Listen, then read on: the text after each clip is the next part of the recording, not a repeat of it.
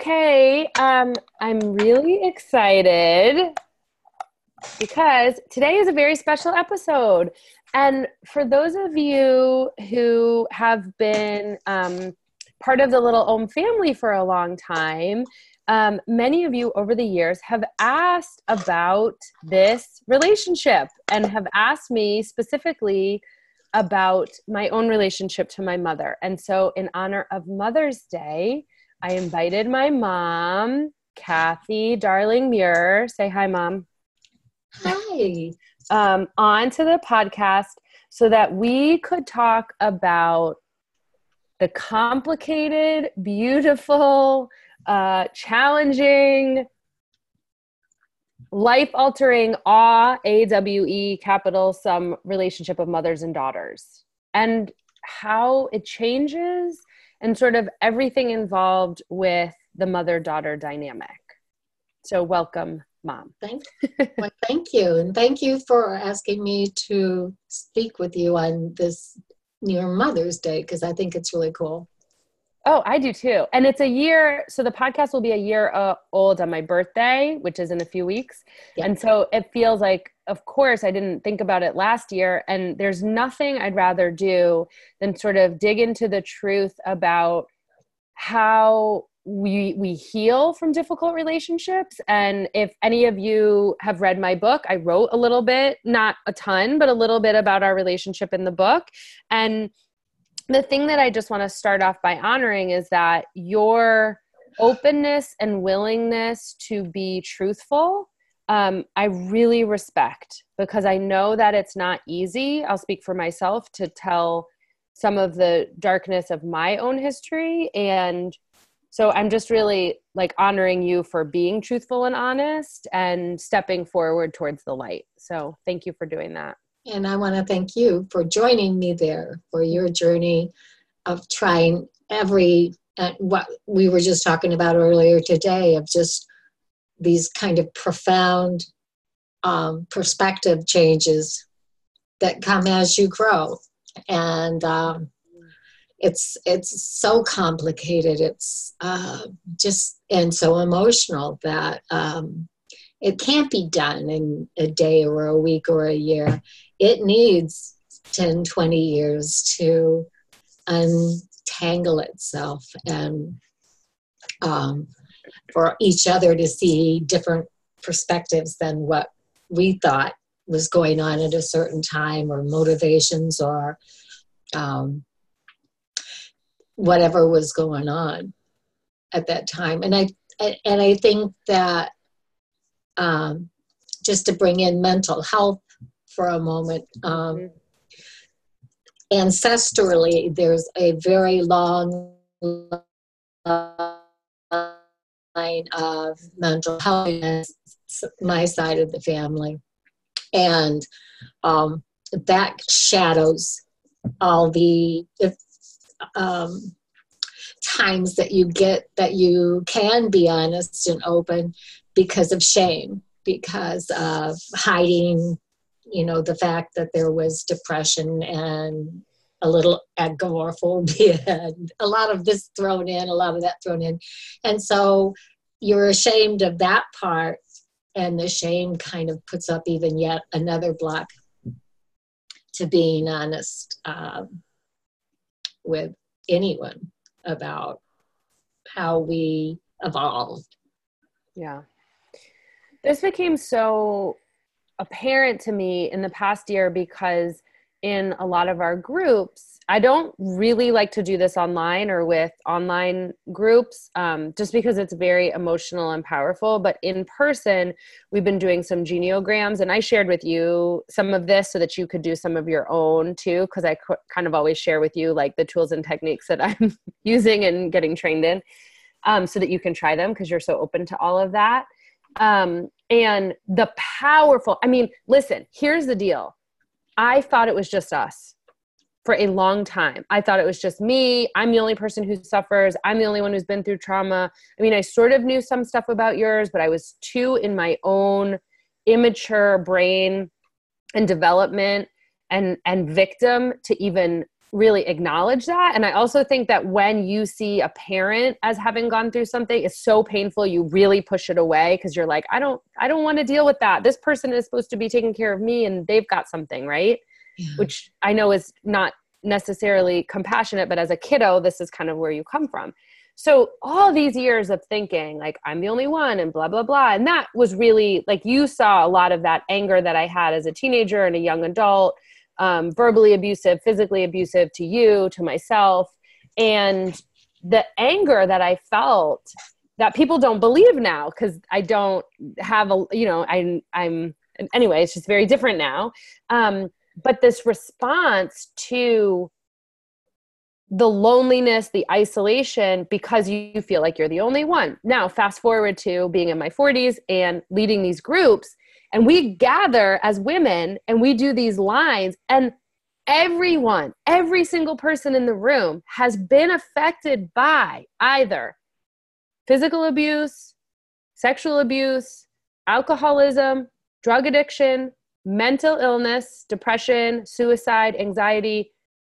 Uh, every single family somewhere in their veins holy crap, this is just what it means to be human. Yeah. And when you can see that in others and see yourself, it's like all of the sudden, and for me, it wasn't this year where I felt this way about our relationship and our history. It has been happening over many years. But all of a sudden, I realized, oh my gosh, this beautiful, sensitive woman was doing the best she can you know? And i can have sensitivity to that and compassion and i can soften because you're human.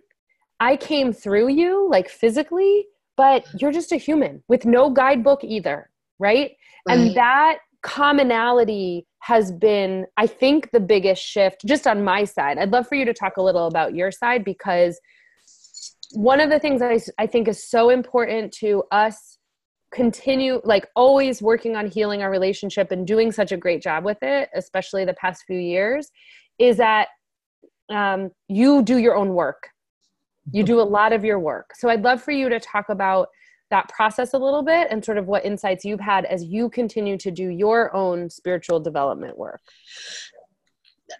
Uh, what i've most been intrigued with and never gave credit to was the um, the lineage of my mother's mother and the awakening I had of what I thought was extreme abusive behavior towards um, us uh, as grandkids. She just never, mm. she, when she got mad at my mother, she got mad at us and took it out on us. Mm. And I realized that um, near the end of her life, she basically um, was was it certifiably out. She had Alzheimer's, and I did. You know, they didn't have a name for it then. they called it "you were old with dementia," but having worked with Alzheimer's um, residents now, I see that when she'd scream at us in the back seat of the car and just yell at all Michael or my brothers and sisters, and just go off on us on this complete rage. I saw that with with the residents that I worked with. It was completely off the wall. It had nothing to do with anything really, but it felt like you had just been kicked in the gut. And so what I thought was just an evil lady who never was kind to us was really more of a product of, I believe, her upbringing, plus in her older years, having a physical disease, having the disease of dementia. And being young like I was, I was probably seven or eight, I didn't know, you know, I, did, I had no explanation for it. And then watching that watching that part of her in my mom mm-hmm. just this rage just you never knew when you, it was going to go off i realized that the dna is actually and i researched this. The DNA, the cells actually have the same they have that same tribute attributes passed down it's not just environmental or nature or nurture it's in your cells it's in your dna and it you're never going to know how much of it is um, just you know could be dna but how much of it is um, and it's inevitable you're going to have some of it too. And then of course as it came down to me i was afraid of being angry yeah. so i medicated my anger with anything mm-hmm. anything i could get my hands on so that i could always be sweet and um, as we all know that doesn't work so well um, i just never got mad um, I just got sad. Yeah. I remember one time you uh, took took uh, some sort of metal object. I think it might have been a pen to Dave Landreth's desk. it's got no. You just got this beautiful antique desk, and you took a pen to it. Just you didn't know you were drawing on it, mm. and I thought, oh my God, I'm going to have to replace this thing. It must be worth thousands of dollars. And all I could do was sit down and cry. I didn't get mad at you. I, I just sat down and cried because I had no way of knowing how to get mad without mad becoming rage and then hurting and striking out. So all I did was take it all in, sit down, and cry. and you looking at me sitting there crying were more affected than had I, you mm-hmm. know, screamed and you, you know, you kind of expect that from a person. So when I sat down and cried, the look on your face was like, "Oh my God, I really did screw up here. I'm really in trouble." But um, so it is. It's it's just how it's been passed down, and the work I've been doing is just trying to go back in my history and look at some of the instances, some of the stuff like we were talking about this morning, and looking at it from their perspective or mm-hmm. What was going on because it didn't occur to me until lately that my grandmother um, was obviously suffering from Alzheimer's, early onset on Alzheimer's. And um, there was no medicine and there was no diagnosis. There was no help for that back then.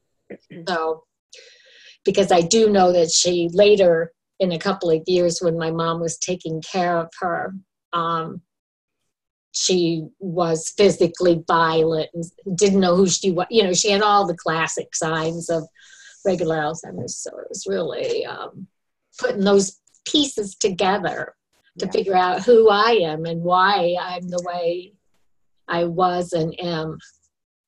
Yeah, and that the full circle of working with Alzheimer in Alzheimer's care the past few years, and then see, getting more information. I feel the same way. So I want to talk about sensitivity and superpower and addiction a little bit, just in terms of the archetypes, because one of the things that I'm obsessed with these days is not so much that the labels are trapping us, but more that they are actually these clues to how our operating system is, and that when we don't have the tools and the skills to process and digest our life, whether there's like actual trauma with a T or not, just sometimes being a human in the world is very traumatizing in so many different ways. And we're elevating this conversation now, I feel like, as we get the neuroscience and we investigate mental health more and more right. that one of these commonalities with addiction is the sensitivity to relationship and this fear just like what you were talking about of these big feelings and i think partly i'm interested because i have a lot of clients who this is where we talk about anxiety and sensitivity and superpowers and how we tune into our intuition um, I know that you are and always have been deeply spiritual, even in your toughest times. Like your connection to music and nature um, and very simple things and service, right, has is always like a thread in your life. And I also have a son. I actually have both of my kids are ridiculously in tune and sensitive. I would say Milo maybe more in terms of he doesn't know he doesn't see it as a superpower right now. He's very rejecting it. So it's kind of like I'm looking at the the past and the history and I'm also watching my own kiddo and um trying not to tell myself stories about how he's going to be or what he's set up to be with his superpower. So, can you talk a little bit about just your own sensitivities and how that has really been in your life as connection and where the places where the sensitivities and the pain cause um, you know cause more pain rather than connection um well i think that probably the most difficult time for me to um, to deal with the big emotions was when you and I were pretty much not speaking for yeah. for a while. And for me that was the end of the world. That was the end of my world. And then somehow i think uh, i don't know if it was through meditation or uh, I believe it was just sitting still with myself and finding some space there that was peaceful. I realized that that wasn't the end of the world and that um, there was a life outside of being Pleasance's mother. And uh, even though you were my grandest um, gift to the world, you were um, not mine and I wasn't you, and um, I could be free of that. And that was a, a real superpower type time because I really did have to redefine who I was mm. as opposed to always being Pleasance's mom. And there were times where I, because all your friends, you know, Pleasance's mom, Pleasance's mom, that, that, that. That's who I, my identity was. I wasn't Kathy anymore. I was Pleasance's mom. And you had a lot of friends and a lot of people who really um, kind of cherished you in some ways, I guess. I idolized you. Mm-hmm. Um, Erica for a while. Just a couple people. But um, so I heard it a lot and I was very proud of that. And then you and I have talked about this since that that I that's something I have to consciously stay away from is being proud of you when what you've done had nothing to do with me in any sense of the word, any of your accomplishment you know some of the things you've done lately it's not you know i want it, almost takes some of that some of what you should be feeling away from you if i'm the one saying you know i'm so proud of her because you know it makes it sound like i did the work or some of the work when i was just sitting back doing nothing i had nothing to do with it and you were the one doing all of it. And um, it, I think it's hard to get, it's easy to get caught up in that and hard to separate because this society is so competitive and everybody wants their kid to be the best. And, you know, I was watching a podcast this morning from Simrit, the lady that, um, and she was talking about how um, just everyone wants to be the now they want to be the best yoga teacher. They want to be have the most radiant eyes. They want to have all this other silly stuff. And she said you know that's it's just gotten so crazy that you don't even know what um, what it is that you want to be proud of and you, you know you, you're yeah. kind of afraid like yeah I, i'm a vegetarian but not that kind of it you know i need it it's just we got a whole new yeah. um, group of words and um, perspectives of what is, is something to be proud of so um, that i think was the most challenging emotional time mm-hmm. and having gone through that um, that very dark, much that dark side um, was the, the catalyst for me to let go of being Pleasance's mom and finding my own uh, sensibilities. I've I've since, and it didn't occur to me till about uh, three months ago um, when I started doing tarot cards and spending and like I was retired basically. I had all morning to journal and play and um, I realized that between you and your sister, I was utilizing a lot of the same tools. And I thought, isn't it interesting that they have such power? And then I thought to myself, where did they get that? And it's like an anvil fell on my head. It's boom, you know, you're the one that gave birth to them. And if your belief is that this is encoded in in our cells, mm-hmm. then you're the tree that you know yeah. gave gave birth to these branches so um, it was pretty amazing when i thought that because i never wanted to take credit for yeah you guys both being very um, empathic and very uh, into intuitive very intuitive so I think it's so interesting that you say that too, because um, one of the other things that happened when I've done so I've done the genograms and the pulling ancestral lines down a, a, bunch of different times now, and every time it's a little bit different, and the threads that come through. But uh, after probably the I don't remember which ones, first or second or third time, I noticed and so like i think that because maybe we're wired for negative i mean i think maybe this happens because we're wired for negativity that we go right to the bad stuff. Like here's the alcohol and here's the okay so great. So we got all that clear. Now what are the other threat? What are the good things? What are the things that are so deeply ingrained into who you are?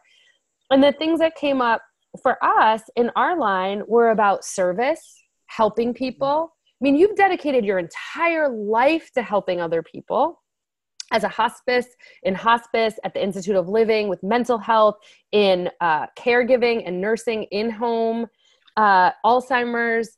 I mean, literally your entire life, right? Yeah. And I'm the same. Like that will be the story of my life is caregiving, healing, being part of groups. Like that's just, we have that very much in common. And the other piece is so much that I got from you that I think – my grandmother gets credit for, but it was actually you that really taught me about service and care for others with your hands and not just with your checkbook.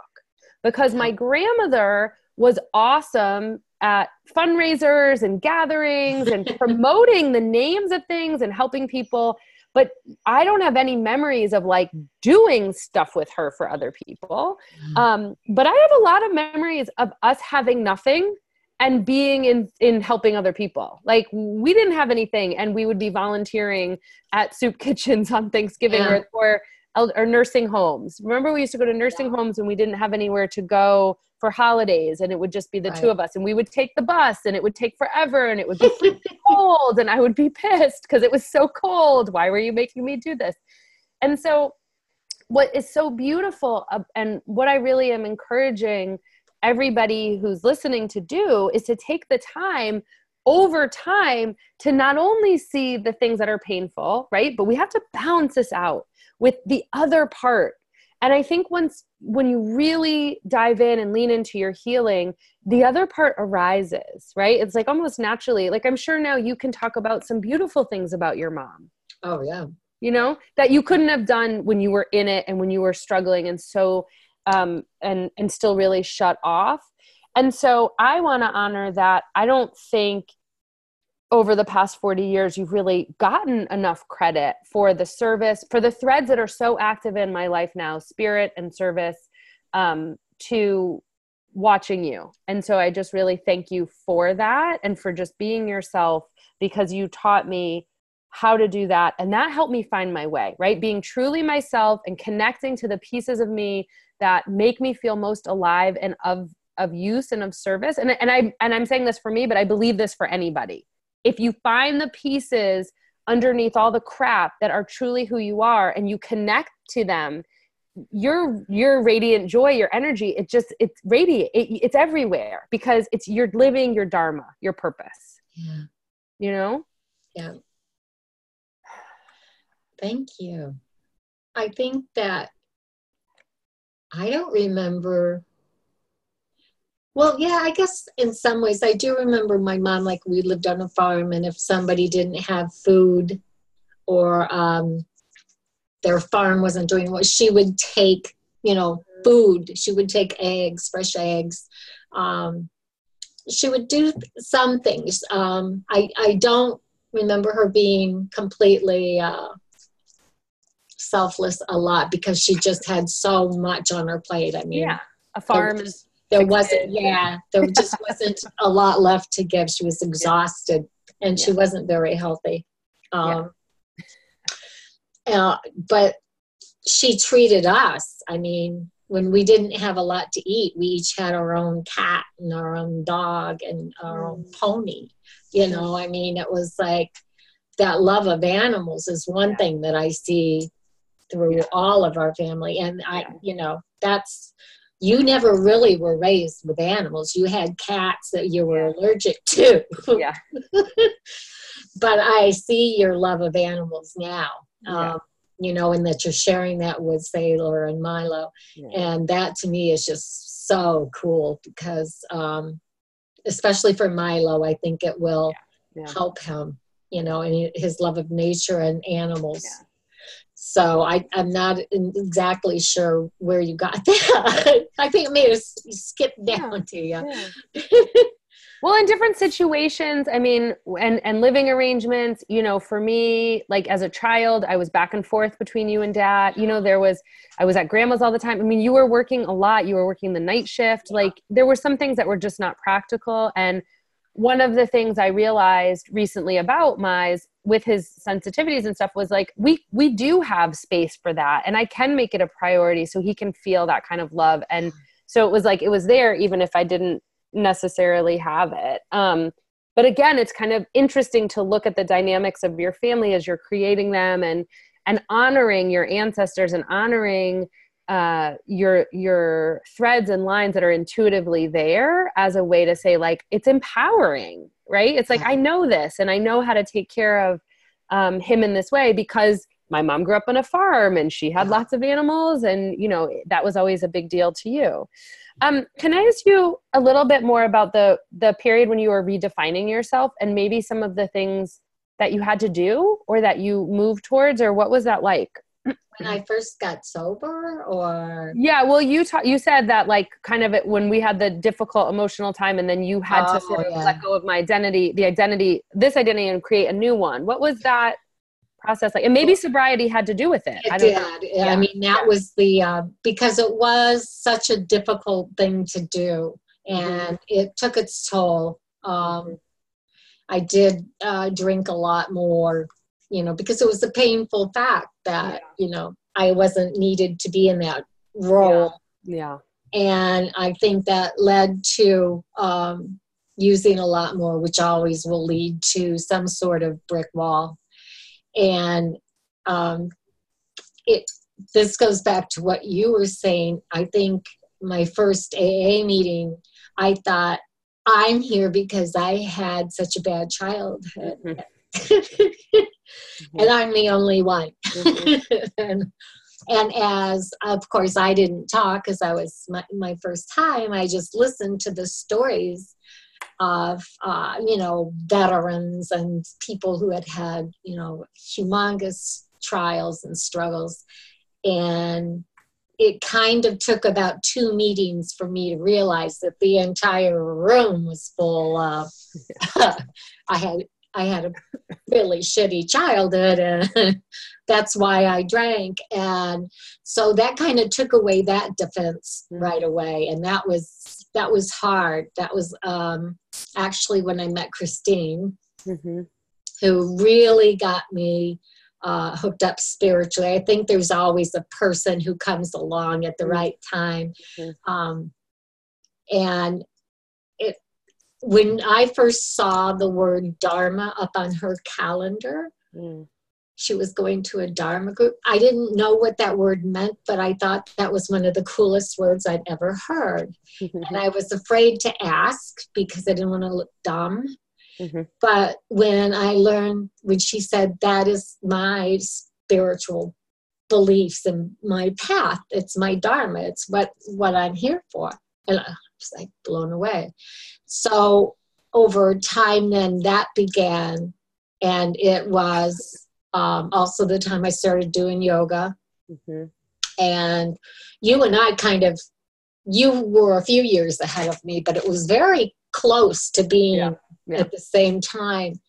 And that was one of our uh, olive branches that we could hold out to one another and talk about.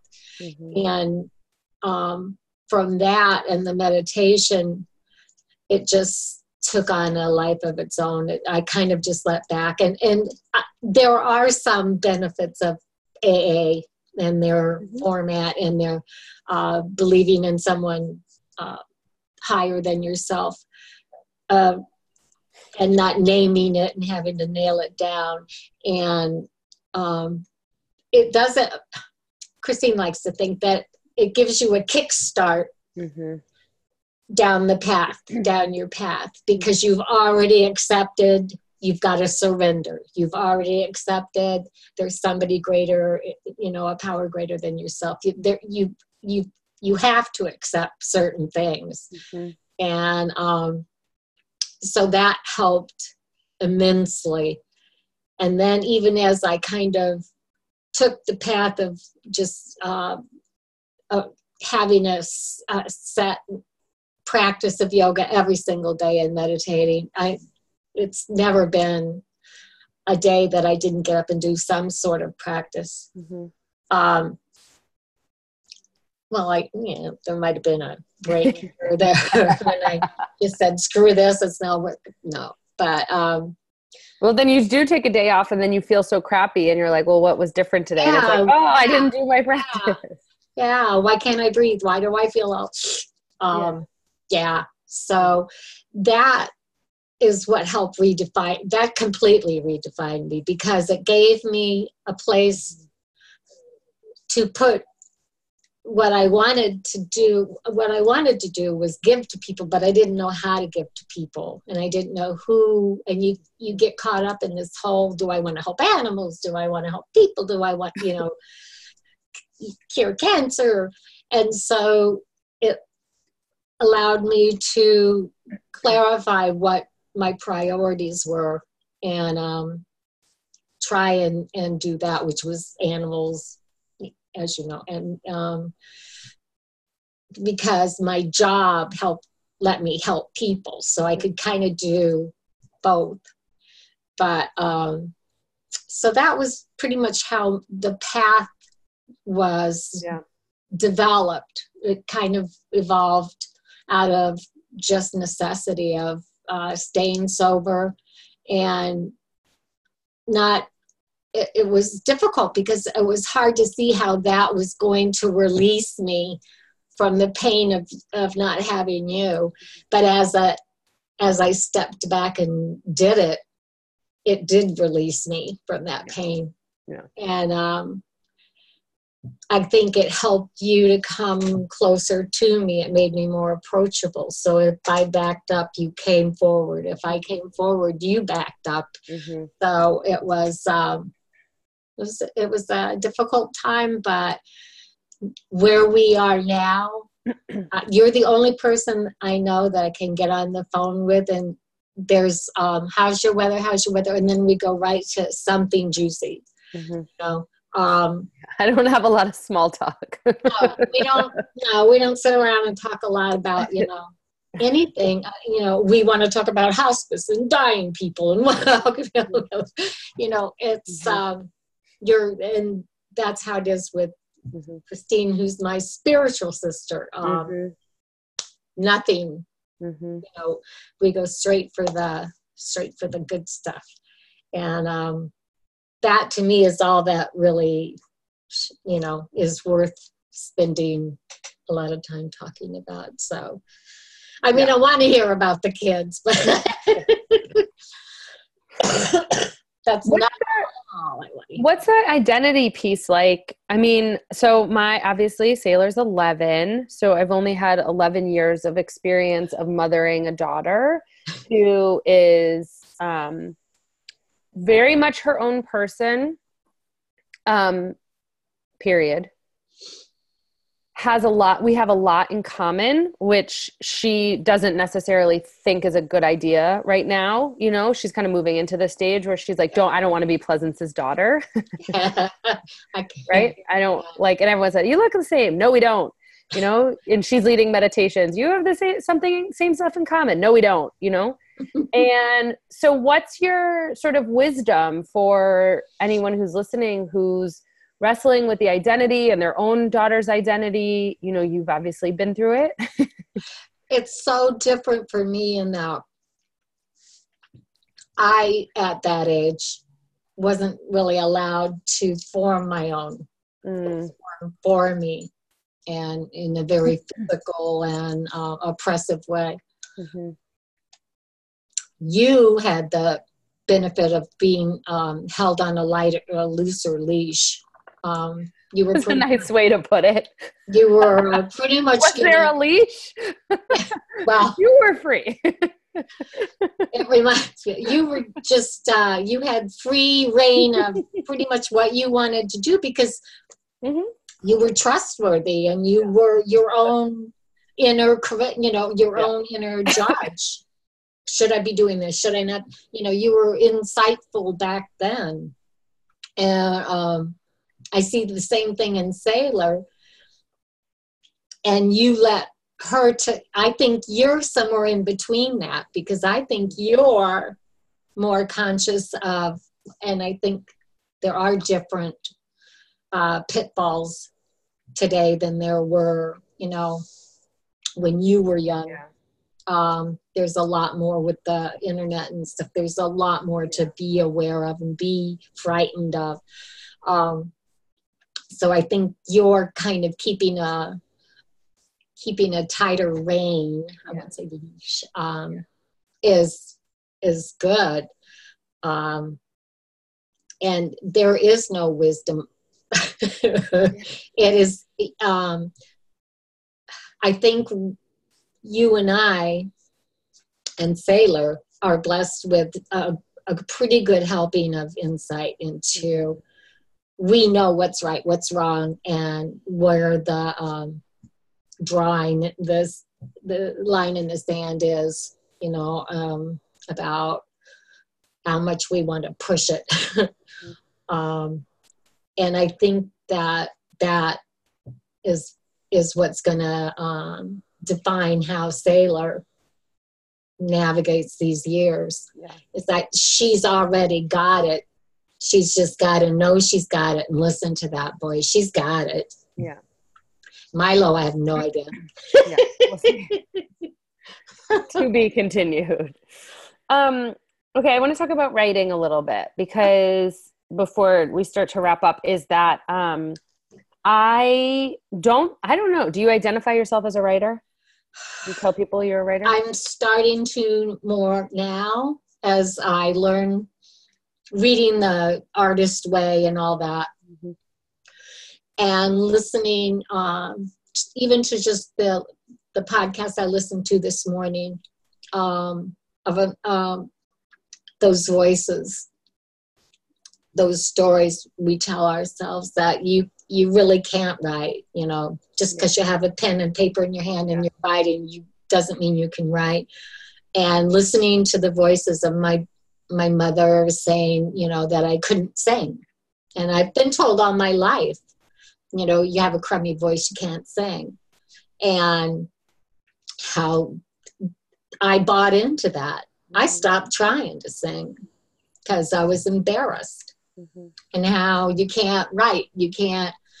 Uh, so I've taken away those voices and shortening those stories and trying to eliminate all preconceived notions of what I am or what I can do and go back to the beginning when sitting in in junior high, I used to write page after page after page of um, what was going on at home. And, you know, it wasn't a journal, it was just like a narrative.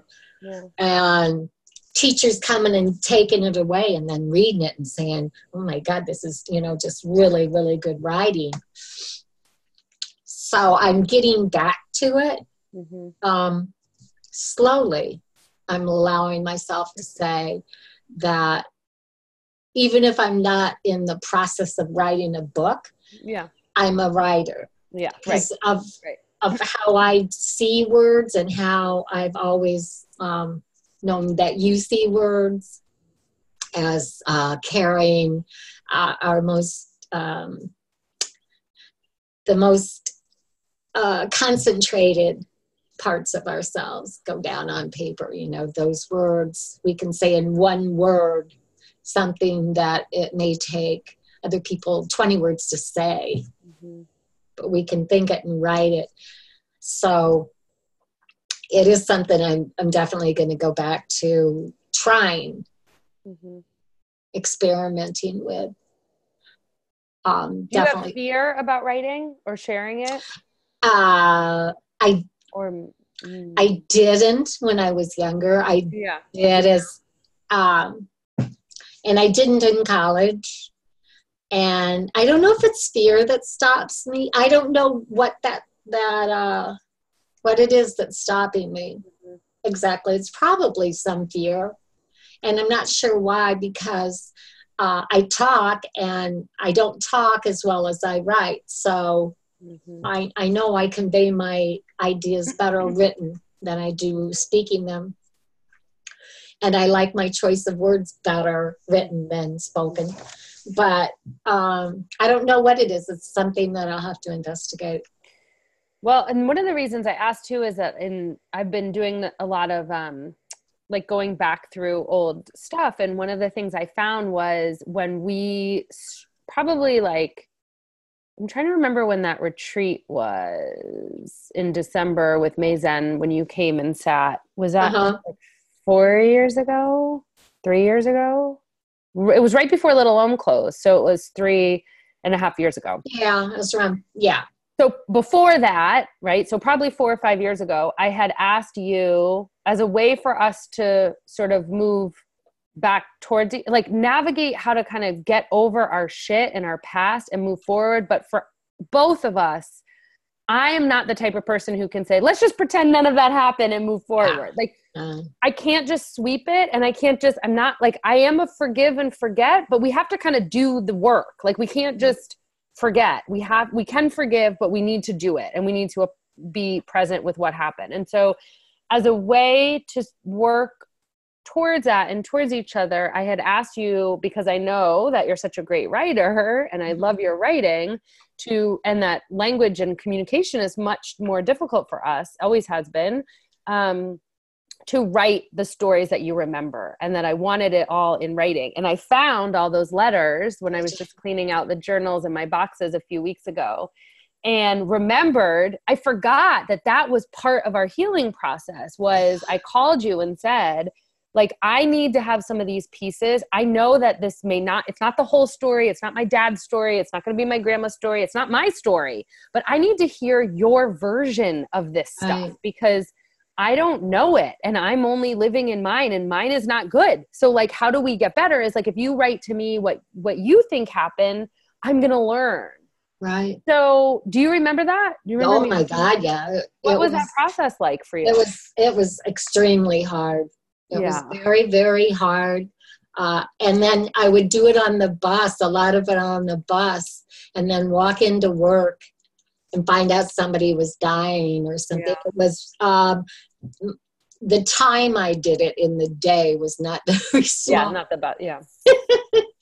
but um, it was full of emotion, and then I would uh, go into work and just completely lose it, which isn't good.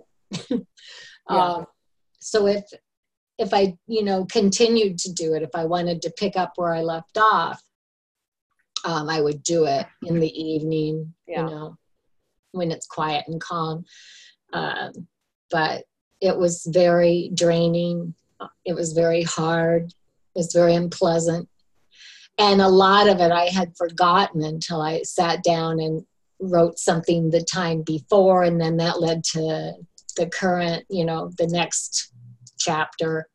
Um, there was so much shame in a lot of the stuff I did when I was addicted that so much of it was um, still filled with shame. And maybe getting it out and sharing it with you helped. You know you didn't judge me you didn't you know you knew there was going to be hard stuff to read.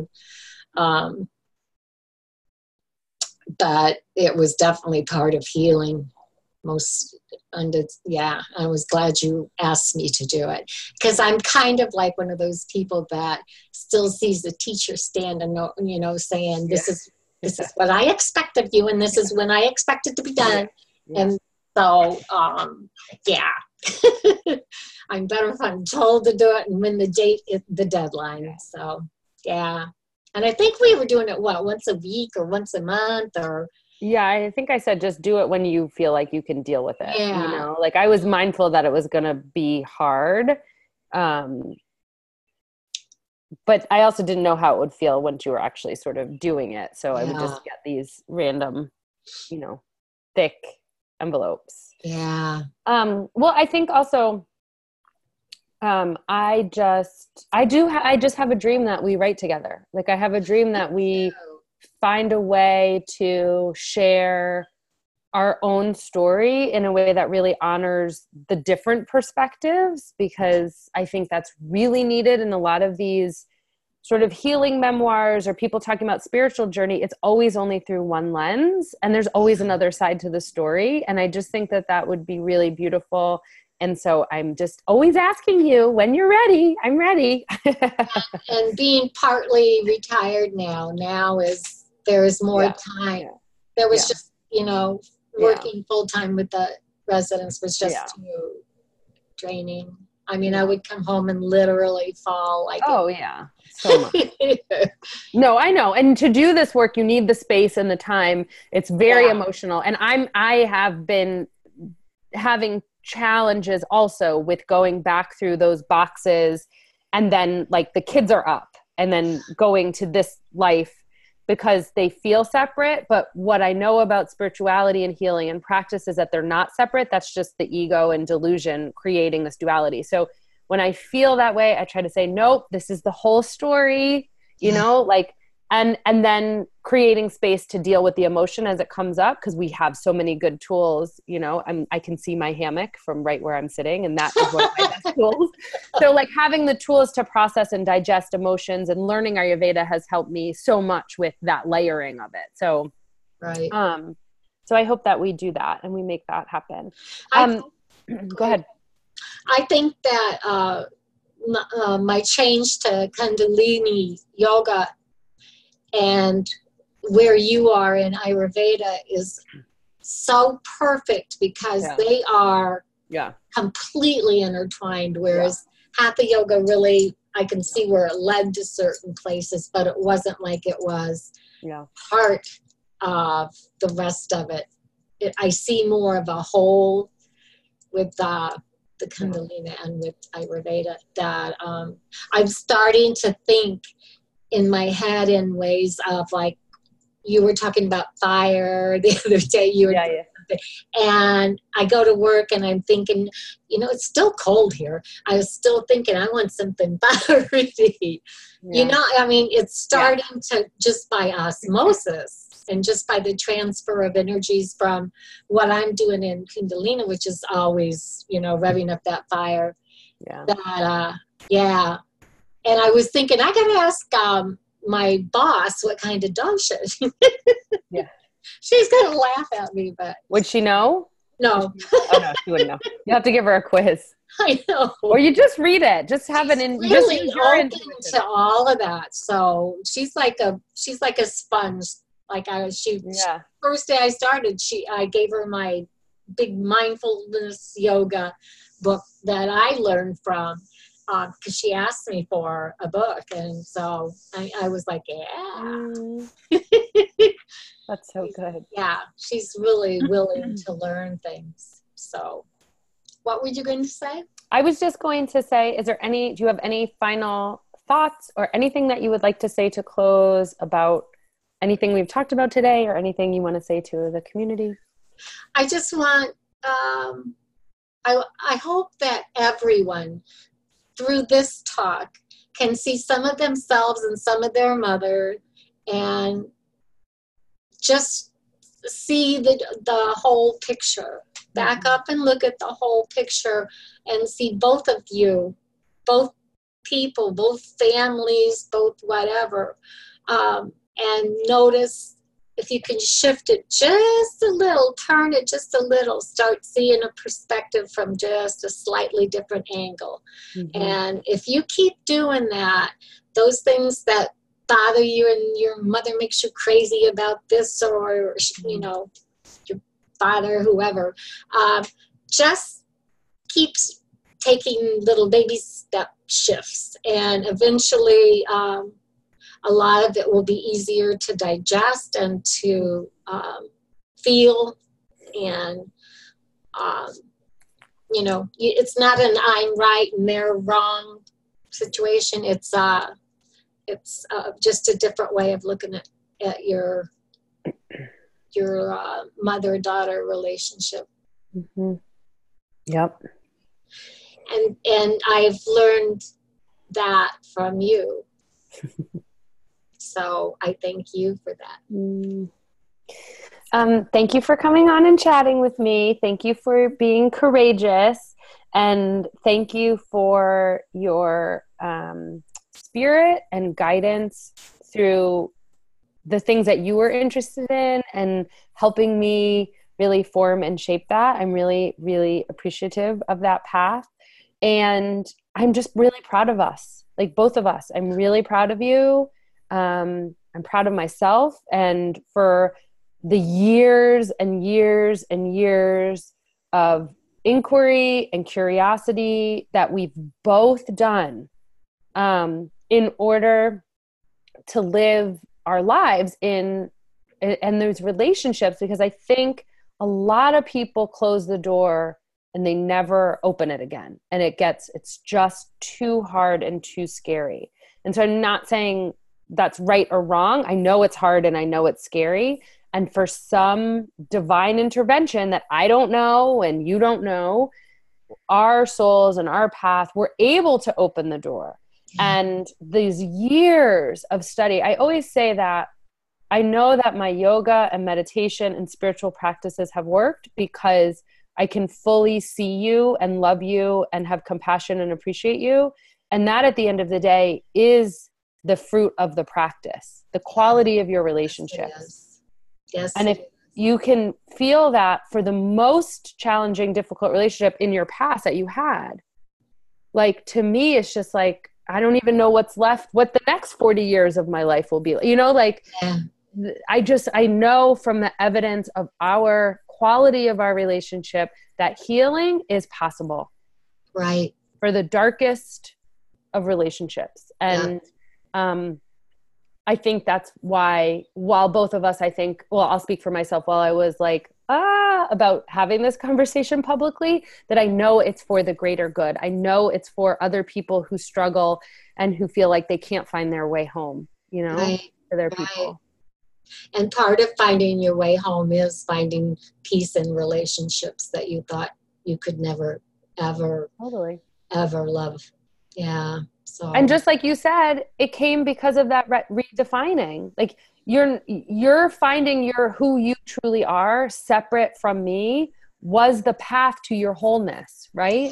Yeah. And same for me, like being able to say I can't actually like I have to cut in order to figure out who I am without this enmeshment with this this person that I care for um and that's what i say actually is like when when people hear if i ever share that like we had a period where we were not talking at all i said i did it because i love her not because i don't love her.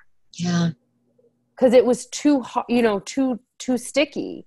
And so the releasing so that you can be you and i get to be me is the healthiest thing for everybody, you know, and that, and it was very, very, very painful for everybody. So um, I'm proud of us. I am proud of us too. And this is the thing we can be proud of because we both did it.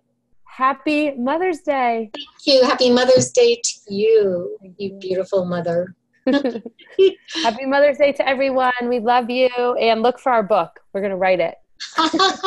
My fire. Here it comes. Uh oh. Watch out, world. All right. Love you. Happy Mother's Day. Thank you. Bye-bye. bye bye